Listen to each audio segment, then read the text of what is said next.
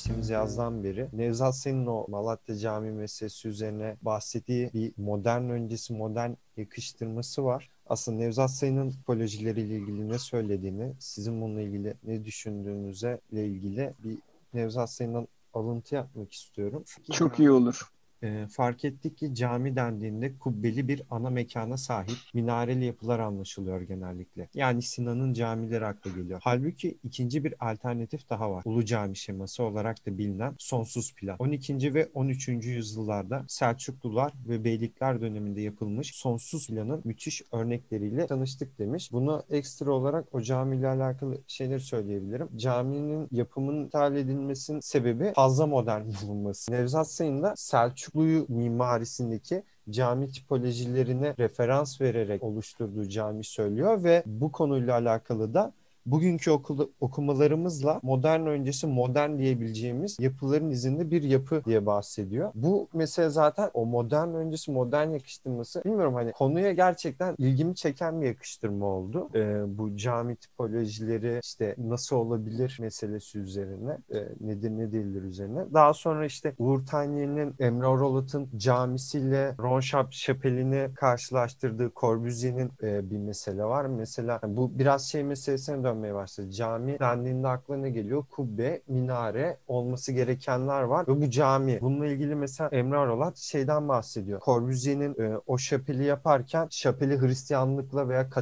Katoliklikle ilgili bir açıklama yapma ihtiyacı duymadığından fakat tam tersi bir şekilde Emre Aralat'ın camiyle alakalı, İslamiyetle alakalı bir şeyler söylemesi ihtiyacı duymasından bahsediyor. Bunu da şöyle açıklıyor. Bir kilisenin e, yapıldığında son işlem olarak orayı kilise olması için konsakrasyon diye adlandırılan bir dini ritüel var, bir dini işlem var. Camide bu olmayınca o kutsallık bu tarz işte kubbe dediğimiz, miner dediğimiz şeylere taşınıyor. Fakat sizde ödüllü bir projeniz olan tek saflı mescit projenizde bu konulara değinip bunun aslında oradaki e, ibadetin, ritüelin, namaz kılma ritüelinin kendisinin aslında var olduğunu, camiden önce var olan şeyin bu olduğundan bahsediyorsunuz ve o konulara değiniyorsunuz. Ee, biraz uzun oldu ama söylediklerim bu üç şey bana konu hakkında ilham veren şey oldu. Sadece sor, bu konuyu biraz konuşmak istedim açıkçası. Tamam. Şimdi e, yanlış hatırlamıyorsam şeyden başlayalım. Nevzat Sayın'ın modern öncesi modern sözünden anakronizma nedir? Nevzat Sayın onu e, tarifliyor. Yani modern olmayan, modernist, modernizmin, modernitenin olmadığı bir döneme modern sıfatını yakıştırmak çok problemli bir durum bence. Tarih yazımında bunun ismi var zaten. Anakronizma anakronizm, yakıştırma. Şimdi bu tabii bugün önemli bulduğumuz değerleri modern mimarlığın özellikle Nevzat Bey'in kuşağında çok önemli bir yeri var. Rol modelleri var modern dönemden. Ustalar, ustalar var. Corbusier de onlardan biri. Şimdi modernliğin işte postmodernizmle çok eleştirilse de hala ilham verici bir tarafı var. Şimdi modernist binalar için olmasa da dönemin kendisinin eğitim alanında mimari e,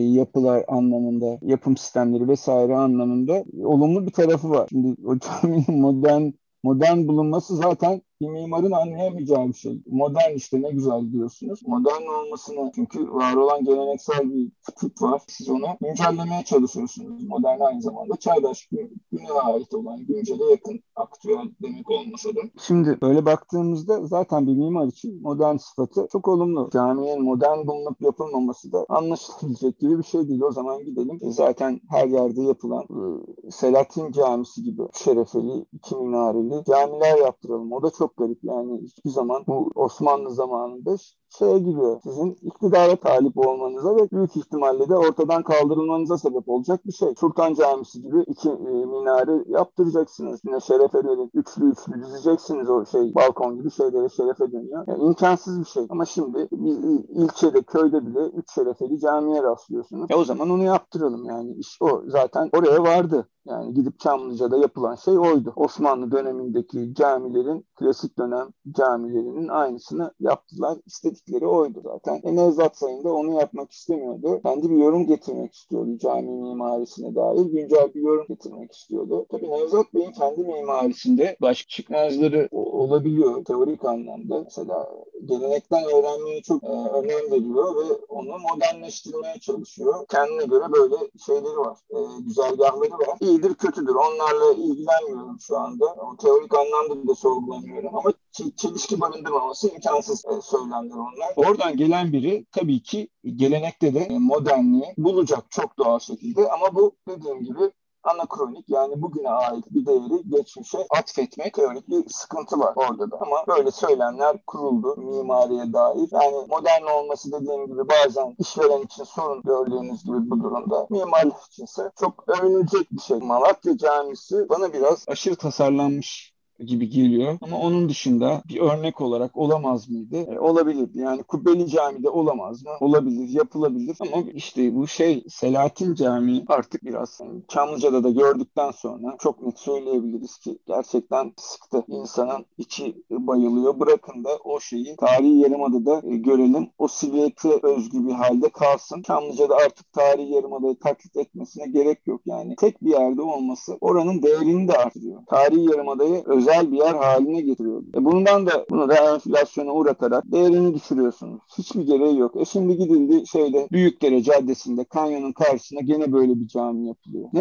ne anlamı var bunun? Hiçbir anlamı yok. Artık silüet de yok orada. Ve ezberden bilinen bir şeyi ki, dediğim gibi Selahattin Camisi Sultan tarafından veya akrabaları tarafından yapılabilen bir. Öyle bir şey de kalmadı. Pozisyon da kalmadı. Hala devam ediliyor ona. Bu, bunlar işte çok daha derin politik okumalara gidiyor. Şimdi Uğur Tanyeli'ne gelecek olursak Sancaklar Camisi. İlk önce Uğur Bey'in yorumları üzerinden gidelim. Şimdi cami mimarisine baktığımızda işte peygamberin evi ilk namaz kılınan yerlerden biri Mescid-i Nebevi diye geçiyor. O durumda öyle bir şey yok. Yani kutsallık zaten atfedilmiyor. Yaşadığı yer. Camiler Hristiyanlıkla da karşıtlık kuracak şekilde kutsal yerler değil. Şimdi bu en büyük yanılgı. Camiyi kutsal bir yer olarak görmek. Onu kutsal kutsallaştırmak, kutsiyet atfetmek. Kült, kült ne demektir? Dokunulmaz. Kutsal e, nesnenin bir parçası aslında. Ama İslamiyet'te böyle bir kültleştirme bile yok. Tabulaştırma, heykel putları kıran bir dinden bahsediyoruz. Sonra gelip kutsal, yani Araplar peygamberin mezarını yok edeceklerdi. Burayı şirk koşuyorsunuz diye. Böyle bakan bir din var ortada. Ve siz camiyi kutsal bir yer yaptığınızda aslında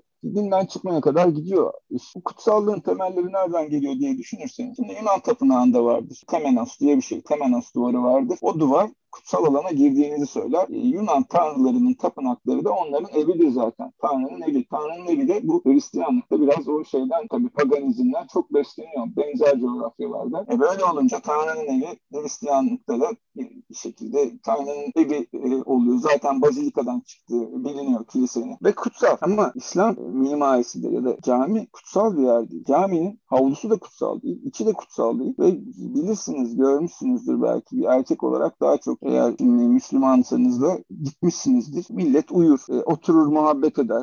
Yani camilerde çok sık gördüğümüz şeyler bunlar. Evsiz olanlar gidip uyur. E, konuşanlar olur falan. E, ve sosyal bir alan olarak kullanılır camiler. İşte T planlı camiler falan bayağı politik etkinliklerin de gerçekleştiği zaviye tipi camiler ibadet için kullanılmasının ötesinde politik amaçlı örgütlenme için kullanılan yerlerdi. E böyle baktığınızda kutsallıkla en son alakası olan yerler camiler. Şimdi Emre Arolat'ın yaptığı şey e, ben gidemediğim için arazinin çevresini bilemiyorum. Yani yapıya dair bir şeyler söyleyebilirim ama benim gördüğüm Feyza Cansever'in çok güzel bir eleştirisi var. Neden gizleniyor cami? Cami dediğimiz şey bir kere herkesin kolay ulaşabileceği, tek adımda girip o namazgaha, namaz kılınan yere adımını atabileceği kadar yakın olduğu, işi zorlaştırmayan bir şeydir. Şimdi Emre Arolat'ın camisine bakıyorsunuz gizli. Aşağı iniyorsunuz. Önünüzde bir duvar var. O duvarı böyle e, labirent gibi geçiyorsunuz benim gördüğüm kadarıyla. E son cemaatleri diye bir şey olur şimdi. Onları eklemiyorsunuz. Yani çok kapalı bir yer haline gelmeye başlıyor alan. Böyle gizlenmiş, saklanmış, e, fotojenik. E, bütün bunlar bana cami tipolojisiyle hiç alakası olmayan şeyler gibi geliyor. Yani denensin mi? Denensin de.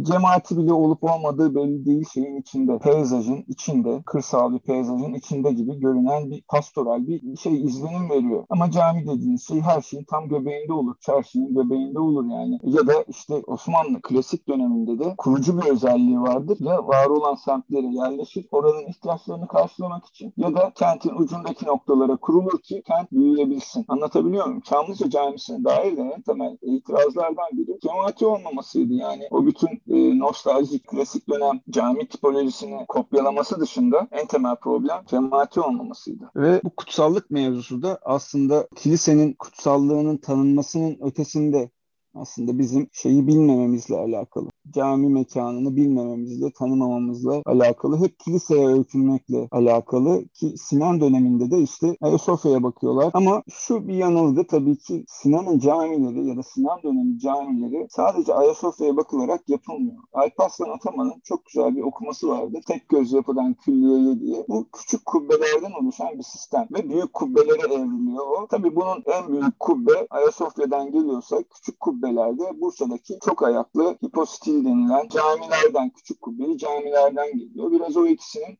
karışımı gibi ama bizim odaklandığımız ağırlıklı olarak bu kubbe mevzusu oluyor. En görkemli, en gösterişli yeri. Bir caminin gösterişli olması da bence çok problemli bir şey. Görsellik üzerine kurulan bir şey yok aslında caminin o anlamda. Mesela e, Behruz Çinici'nin çok güzel bir sözü var. Müslümanlar ibadet halindeyken göğe bakmaz diyor. Yanına bakar, önüne bakar diyor. Neden o zaman bu kadar yüksek bir kubbe yapılsın? Bunun da çok temel sebepleri var. İktidarın temsili. O zaman da öyle, bu zaman da öyle bence. Başka bir şey kaldı mı burada tartışmadığımız Uğur Tanyeli bağlamında da belki orayı açmak istersen. Nevzat Sayın'ın zaten anakronizmaya girdiğini söyledik. O caminin de ben çok e, başlangıçları iyi olsa da ahşap çok ayaklı camiler vesaire çok fazla aşırı tasarlanmış ve bütün o toplanan kültürel arkeolojik şeyin kazının, yani Zatsay'ın çünkü Anadolu'yu da gezmiş sanırım o cami öncesinde çalışmalarında. Hepsini bir yerde bir potada eritmeye çalışınca kaçınılmaz olarak aşırı tasarıma döndüğünü düşünüyorum ben o camisinin ama daha fazla okumam ve incelemem lazım. Bunlar ilk aklımda kalanlardan size söylediğim caminin imgesinden ve hatırladığım kadarıyla Nevzat Sayın'ın Anadolu'da bir sürü eskiz yapıp ahşap camileri de gezdiğine dair anekdotundan hatırladıklarım üzerinden yaptığım yorum değil. Ben şöyle bir şey eklemek istiyorum burada. İki Buyurun. dönem önce Türk mimarlık tarihi ders almıştım ben ve hocamız bize hani camilerin gelişiminden zaten direkt camiler üzerinden anlatmıştı dersi. Ee, genel olarak kubbe meselesini şöyle anlatmıştı bize. İlk camiler hani aslında mescitler daha doğrusu Peygamber Efendimiz zamanında çok ayaklı, birçok ayağı olan ve insanların hani daha rahat koşullarda ibadet edebilmesini sağlamak için yapılan yerler. İnsanları daha bir yere toplamak için. Daha sonra bu geliştikçe böyle kubbeleşiyor falan. Kubbenin de asıl sebebini şey olarak açıklamıştı bize. İnsanların büyük bir boş alan içinde e, toplaşabilmesi hani. Çok ayak olunca engel oluyor. Görüş kısıtlanıyor veya hareket kısıtlanabiliyor ama kubbelerde gördüğümüz kadarıyla hani çok büyük bir kubbenin altında çok büyük bir boş mekan oluşturulabiliyor hani. Kubbenin gelişiminde bu yönde bize anlatmıştı. Bu bana e, dersin gelişiminde baya mantıklı gelmişti dersi dinlerken. E, ama işte bir yerden sonra kubbenin biraz hani anlamın dışında kutsallaştırılması durumu günümüzde de hani sanki onun bozulamayacakmış gibi görülmesi ayrıyetten bir hani saçma geliyor açıkçası. Halbuki onun e, amacı farklıydı. E şimdi sadece taşıyıcılık üzerinden veya bir geniş bir açıklığı geçmek üzerinden bu kubbe mevzusunu bence çözümlemek çok sağlıklı değil. Bu burada yani Pantheon'u düşündüğümüzde artık yani Pantheon'un amacı o gösteriyi yapmak. Yani çok bu, biz bunu geçiyoruz diyor adamlar. Biz bu açıklığı geçebiliyoruz diyor. Teknolojimiz ve ve aynı zamanda o görkem de var. Yani tanrılara adanmış bir yer orası. E, onun o zaman yapılabilecek en büyük, en geniş alanda yapılması lazım. Şimdi toplanma anlamında yani çok ayaklı camilerde belki sütunlar çok kalın olursa falan bunlar sıkıntı olur da. Mesela ahşap camilerde sütunlar o kadar kalın değil. Ve başka bir sorun da merkezi planlı e, yarım kubbeli kübün üzerindeki kubbe olarak tanımlıyor Gülrü Necipoğlu. Sinan üzerine e, çok önemli bir kitabı olan, şu anda Harvard'da olan bir tarihçi, mimarlık tarihçisi kubbeli e, şey küp diyor bunlara. Şimdi kubbe ve altındaki merkezi kare alan diyelim simetrik alan saf tutmak için uygun değil. Safların olabildiğince uzun tutması gerekiyor. İşte en ön safın sevabının daha çok olduğu e, müjdeleniyor vesaire. Şimdi böyle baktığınızda cemaatle kılınan namazın tamamen temelinde aslında toplanma kadar o dizilme de önemli bir eylem etkinlik. E, böyle olunca o küpler sizi sıkıştırıyor. Şimdi Arap camilerine baktığınızda o çok ayaklı camiler çok ayaklı olmasının ötesinde aynı zamanda merkezi bir planda değildir. Dikdörtgen yani bazilikal diyebileceğimiz dikdörtgen diyelim anlaşılsın. Ee, uzun incedir. Şimdi bunları Behruz Çinici e, Meclis Camisi'nde deniyor. Ve benim e, bütün cami yaklaşımımı temellendiren okumalarda aslında Behruz Çinici'nin okumaları idi. Bunu derslerde de internette kayıtlı programlarda da sunuşlarımda da her zaman söylüyorum. Çok farklı bakışlar olabilir. Mesela Turgut Cansever'in denemesi var Antalya'da. Selçuklu zamanından yapım sistemine kadar bir camiyi aynen yapmayı deniyor.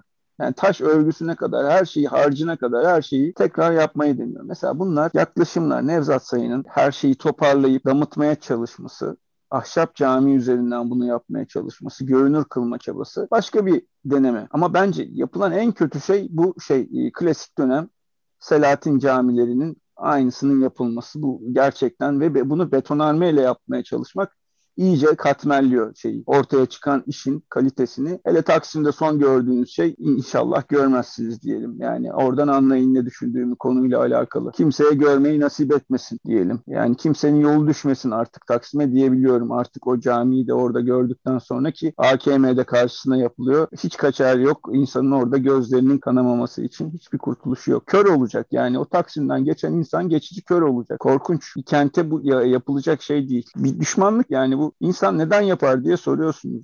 İnsan neden o camiyi ve sonrasında AKM'yi yıkıp o şekilde içini yapar diye e, sormak gerekiyor. Çok çirkin. Yani çok kötü gök kafes yapıldı. O da çok çirkin bir şeydi. Gerçekten her geçtiğimde Kadıköy'den Beşiktaş'a rahmet okut yani anıyorum kendisini kim yaptıysa, kim oraya kaçak o şeye izin verdiyse, kim başkası yapma, başkası yapsa daha kötü olacaksın diyen herkese anıyorum oradan geçerken. Korkunç şeyler. Yani e, ama işte yapılıyor göz göre göre yapılıyor ve iyi niyetle de yapılıyor bunlar belki. Hizmet olsun diye yapılıyor falan da. Ben burada şey diyebilirim. E, almak gerekiyor belki de. Ne bileyim bu ben, şey zor iş evet.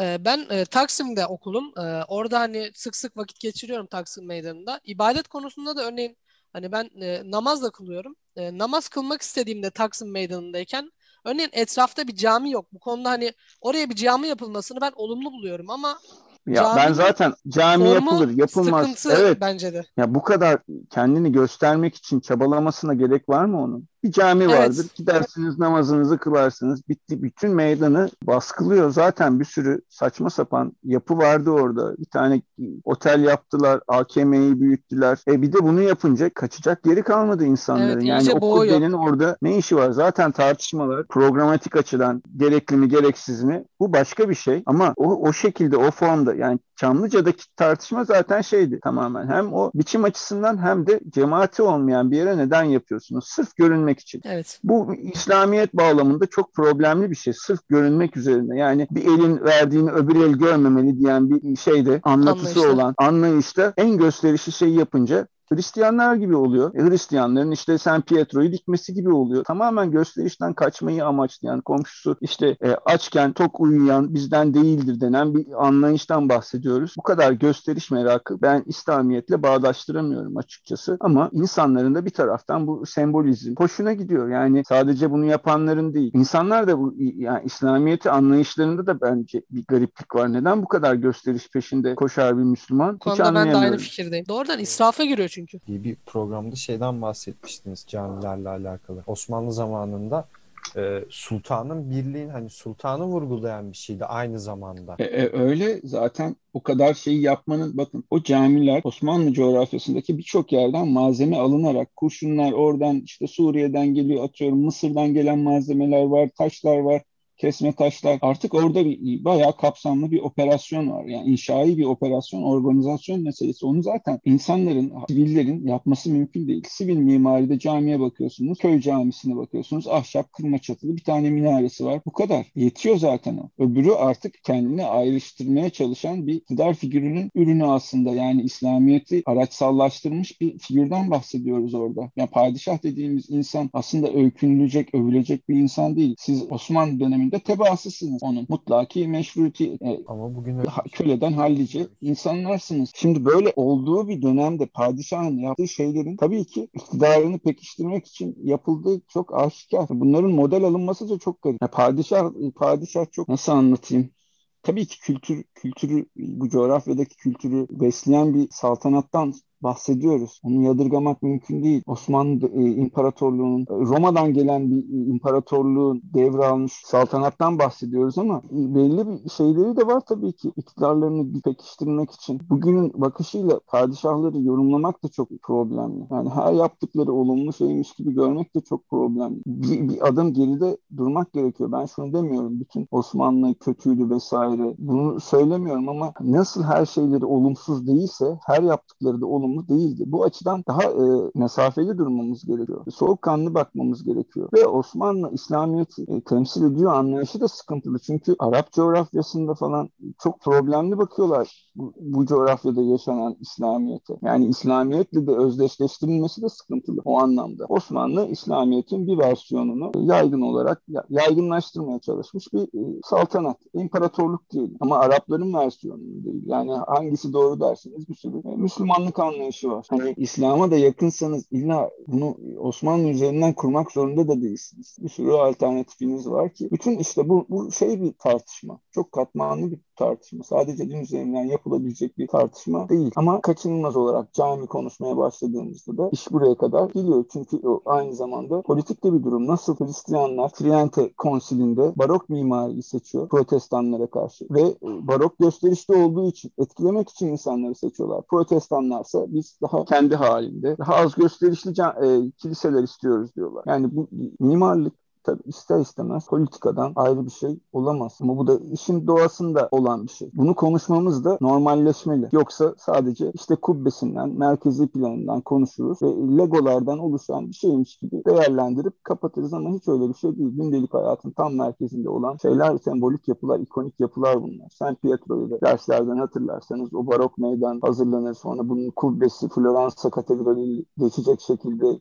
yapılır, görünürlüğü arttırılır vesaire. Ya bu görünürlük mevzusu, kendini gösterme mevzusu, gösteriş e, kurtulunamayan bir şey ister istemez. İnsanların da hoşuna giden bir şey. Yani herkes de Roma'ya gidip ilk San Pietro'ya bakıyor. Buraya da gelince turistler ilk şeye gidiyor. Yani Ayasofya'ya sonra da Süleymaniye'ye gidiyor. Şimdi her devirde de ilgi çeken cazibe noktaya dönüşüyor ister istemez. Ben burada şöyle bir şey eklemek istiyorum. Hani bu büyük camilere baktığımızda hani padişahların kendileri için yaptırdığında bir külliyesiyle birlikte yapılıyor. Oradaki hayatı canlandırıyor. Oraya yeni bir yaşam olanağı sunuyor. Hani medresesinden tutun aşevine, şifanesinden bilmem hani bir sürü şey var o külliyelerin. Ama şimdi günümüzde baktığımız büyük camilerde bunları göremiyoruz. Çünkü sadece güç gösterisine dönmüş durumda ve onun e, formunu da direkt alıp hani o güçlü e, gösteriyi alıp tekrardan yapmak gibi. Halbuki onların bir külliyesi de vardı hani. Sadece camiden ibaret değildi. Bence böyle de bir sıkıntı var. Ya tabii şimdi gündelik hayat o zaman devletin örgütlediği ya da sosyal donatıları kurması gereken bir durum varken çünkü konut dışında her şey aslında bu sosyal donatıların merkeze toplantığı bir külliyeden o hizmetler. E şimdi öyle değil ama her yere dağılmış durumda sosyal donatılar. E yapılamaz mı? Gene yapılabilir. Mesela Kanye kanyonun karşısındaki yerde kültür merkezi veya başka bir şeyle desteklemek çok mümkün ama o programatik çeşitlenmeyi de belki kutsallığı zedeleyecek bir şey olarak görüp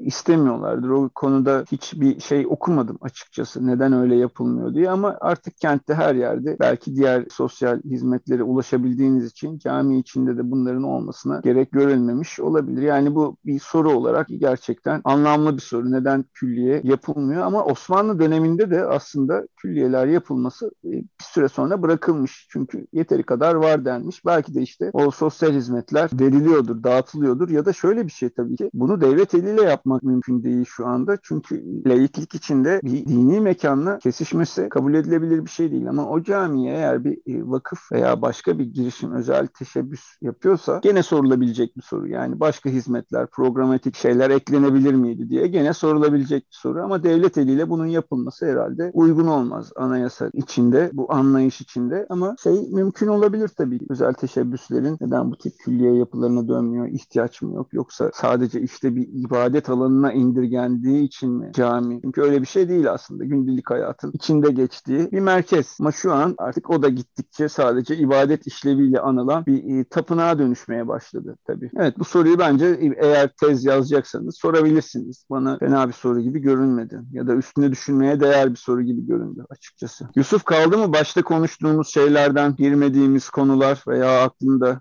sormak istediğin bir şeyler. Belirlediğimiz süreyi biraz açtık umarım. Açtık galiba. Bizim için sizi dinlemek çok keyifli ama umarım sizin bir işinize engel olmamışızdır. Bir iki soruluk daha vaktimiz olabilir ama ben de zaten konuşmaktan biraz yorulmaya başladım. Ama dediğim gibi yuvarlak hesap beşe bağlayalım veya işte bir iki soru daha araya sıkıştıralım derseniz de varsa aklınızda olan cevaplayabiliriz. Yoksa kapatabiliriz. Ee, benim aklımda olan tüm soruları cevapladık açıkçası hocam. Arkadaş arkadaşlarım varsa. Benim de başka sorum yok hocam. Teşekkür ederim cevaplarınız için.